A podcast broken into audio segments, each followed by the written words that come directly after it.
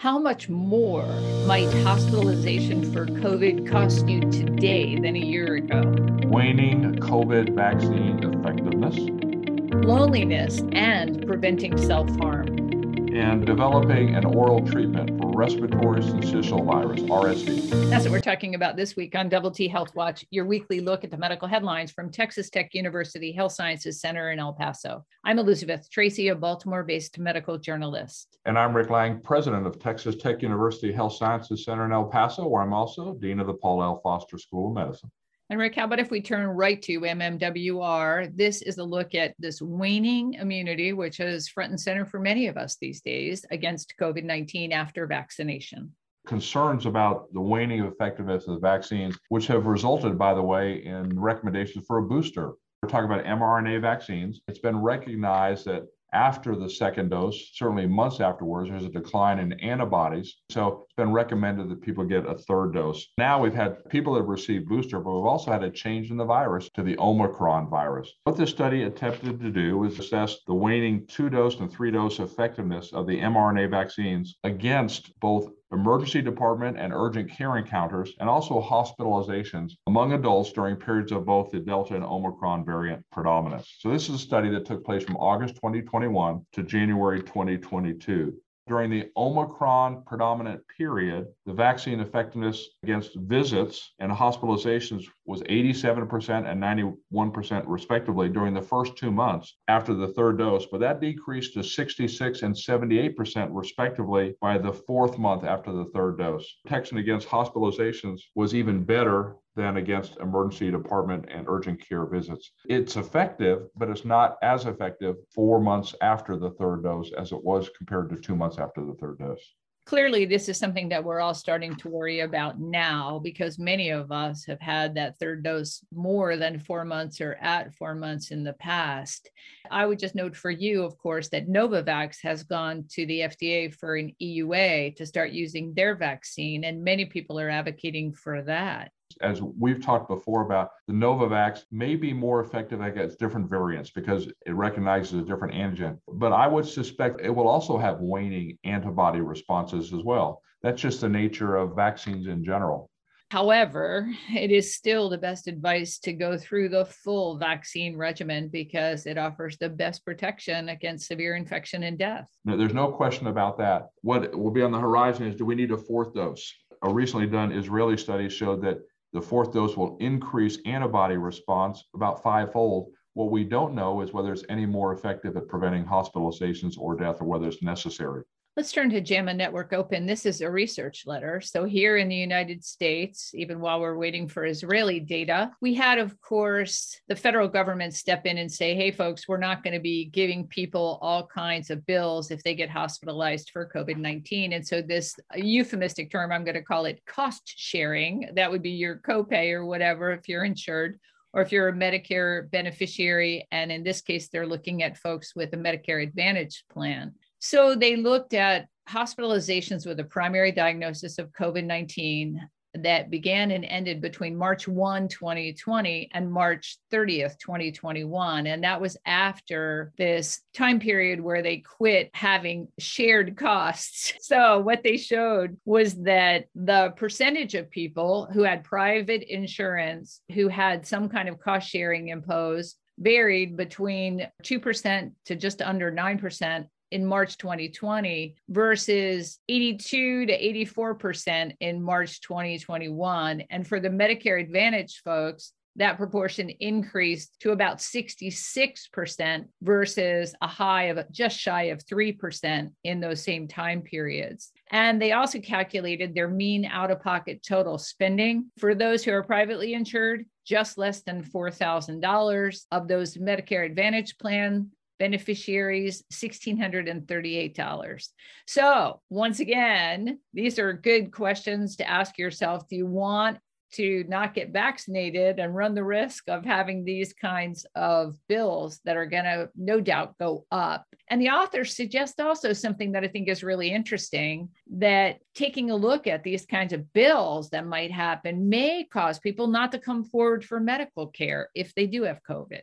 Right, Elizabeth. Early on, as you said, less than 9% of individuals, usually less than 5%, actually paid any bill at all. And this prompted people to receive early care for their COVID infections. But now, since the vast majority of us will encumber some cost, on the one hand, you might think, God, that's going to encourage people to get vaccinated. I don't think that's going to be the case. I do think, however, people are going to think twice about going to the hospital to receive care. And that could be deleterious. You want to get treated early in the course of your disease, not late. And I assume most of our listeners have been vaccinated and boosted. If not, I hope this will encourage them to do so. Yeah, more to come on this one too. Let's turn to the New England Journal of Medicine, our friend respiratory syncytial virus, RSV. And wow, why don't we have a vaccine for this one? That's a great question because globally, RSV infections in children younger than five years of age are estimated to cause 3.2 million hospitalizations and somewhere close to 100 to 150,000 deaths. And by the way, those are primarily in the developing world. Even in the US, among adults, for example, it causes 177,000 hospitalizations and 14,000 deaths annually, over 500,000 emergency room visits for kids under the age of five. So we do need it. The trouble is, we've not been very good at finding an effective treatment for the early stages of disease. We have an aerosolized treatment that's limited to hospitalized patients and young children with severe lower respiratory disease. And then we have an antibody, but we rarely give these because of the unfavorable side effects. And again, they're for only high risk hospitalized patients. Interestingly enough, the way that we examine whether an agent is beneficial or not is we actually give individuals RSV infection and give them placebo or their drugs and see whether we can decrease viral load and decrease symptoms. So this is a new agent. The other agents prevent RSV from fusing to the cell. This is a particular type of agent, a replication inhibitor. It can work even if the virus has already gotten into the cell. If you look at viral titers, no matter what dose was given, it decreased viral titers, decreased symptoms, it decreased mucus production. Now we're going to take it to the clinic. You say, well, that's all great. We still have to test it in a larger setting. And in the larger setting, it's usually people that have had infections for two or three or four days already. We don't know whether it'll be effective in that setting oftentimes the virus isn't the problem, it's the immune system at that particular point. And so, does this need to be given with an anti inflammatory agent? We don't know. But at least in the early human virus challenges, it appears to be effective. This will prompt it to go on to phase three trials to see whether in the clinical setting, whether it can be useful. This thing, of course, EDP 938, and it targets the RSV nucleoprotein, just for the nerds among us we need to mention that RSV can be a problem also for immunocompromised people. Correct. We talked about young kids under the age of five, older individuals, and especially, as you mentioned, those that are immunocompromised, are on high dose steroids, chemotherapy, or have underlying cancer.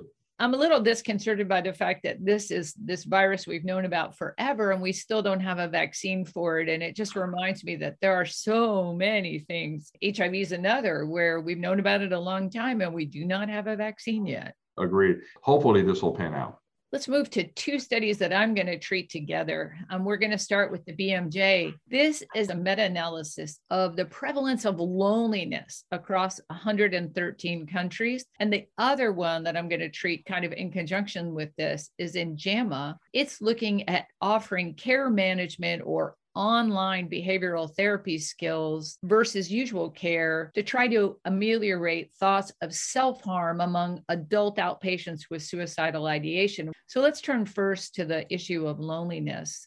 They ended up looking at 57 studies and they assessed the rates of loneliness, if you will, among different age groups adolescents, young adults, middle aged adults, and older adults. Loneliness rates are actually really pretty high. For adolescents, their pooled prevalence was 9.2% in Southeast Asia to 14.4% in the Eastern Mediterranean region. So, one out of 10, that's a lot of people, it seems like to me, who are lonely. Does that surprise you? No, what I was surprised is how little data we have.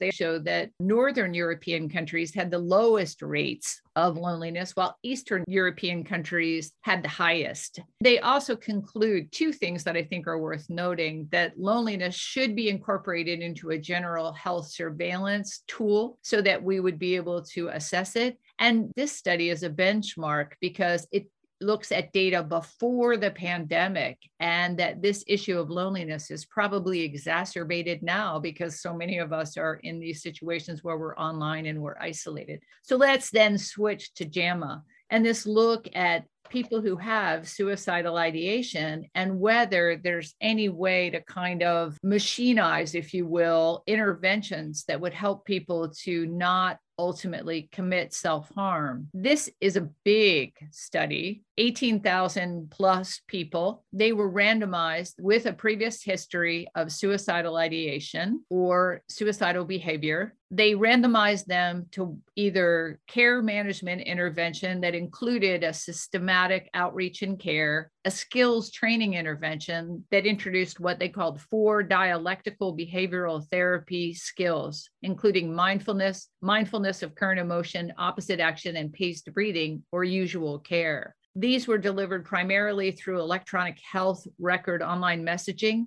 and they were intended to supplement ongoing mental health care. They had sort of a low rate of participation, 31% of the participants offered care management and 39% of those offered skills training were actively engaged in this. The surprising finding was that among these adults with frequent suicidal ideation, care management did not significantly reduce their risk of self harm. And the brief dialectical behavioral therapy skills actually significantly increased their risk of self harm. This was disappointing on several aspects. First of all, it's a well done large study. It's at 18,000 patients. It's hard to get a study of this magnitude looking at behavioral changes. Disappointing that there was such a low uptake. Less than 40% of patients in either of the active treatment groups actually completed it, despite the fact it was tailored so you could give it, as you said, over the computer and online with a little bit of coaching. I was a little bit heartened by the fact that even in people that had suicide ideation, relatively few actually had any self inflicted harm, about 3 to 4%. And fortunately, it was mostly non fatal. I don't think that the active treatment group, statistically, it looked like one of the treatment groups actually had a little bit higher reports of self harm. Take home message I got is that either of these particular ones, offered the way they are, really weren't beneficial online, it doesn't seem to be helpful. And the disappointing thing is we have such a shortage of healthcare providers, behavioral healthcare providers. You're looking for alternative ways to meet the need. And I would have predicted at least one of these would have been helpful. Disappointing that neither was. Very disappointing. And I guess I would ask you right now if you were dealing with somebody who was experiencing suicidal ideation, what would you say? What would you recommend?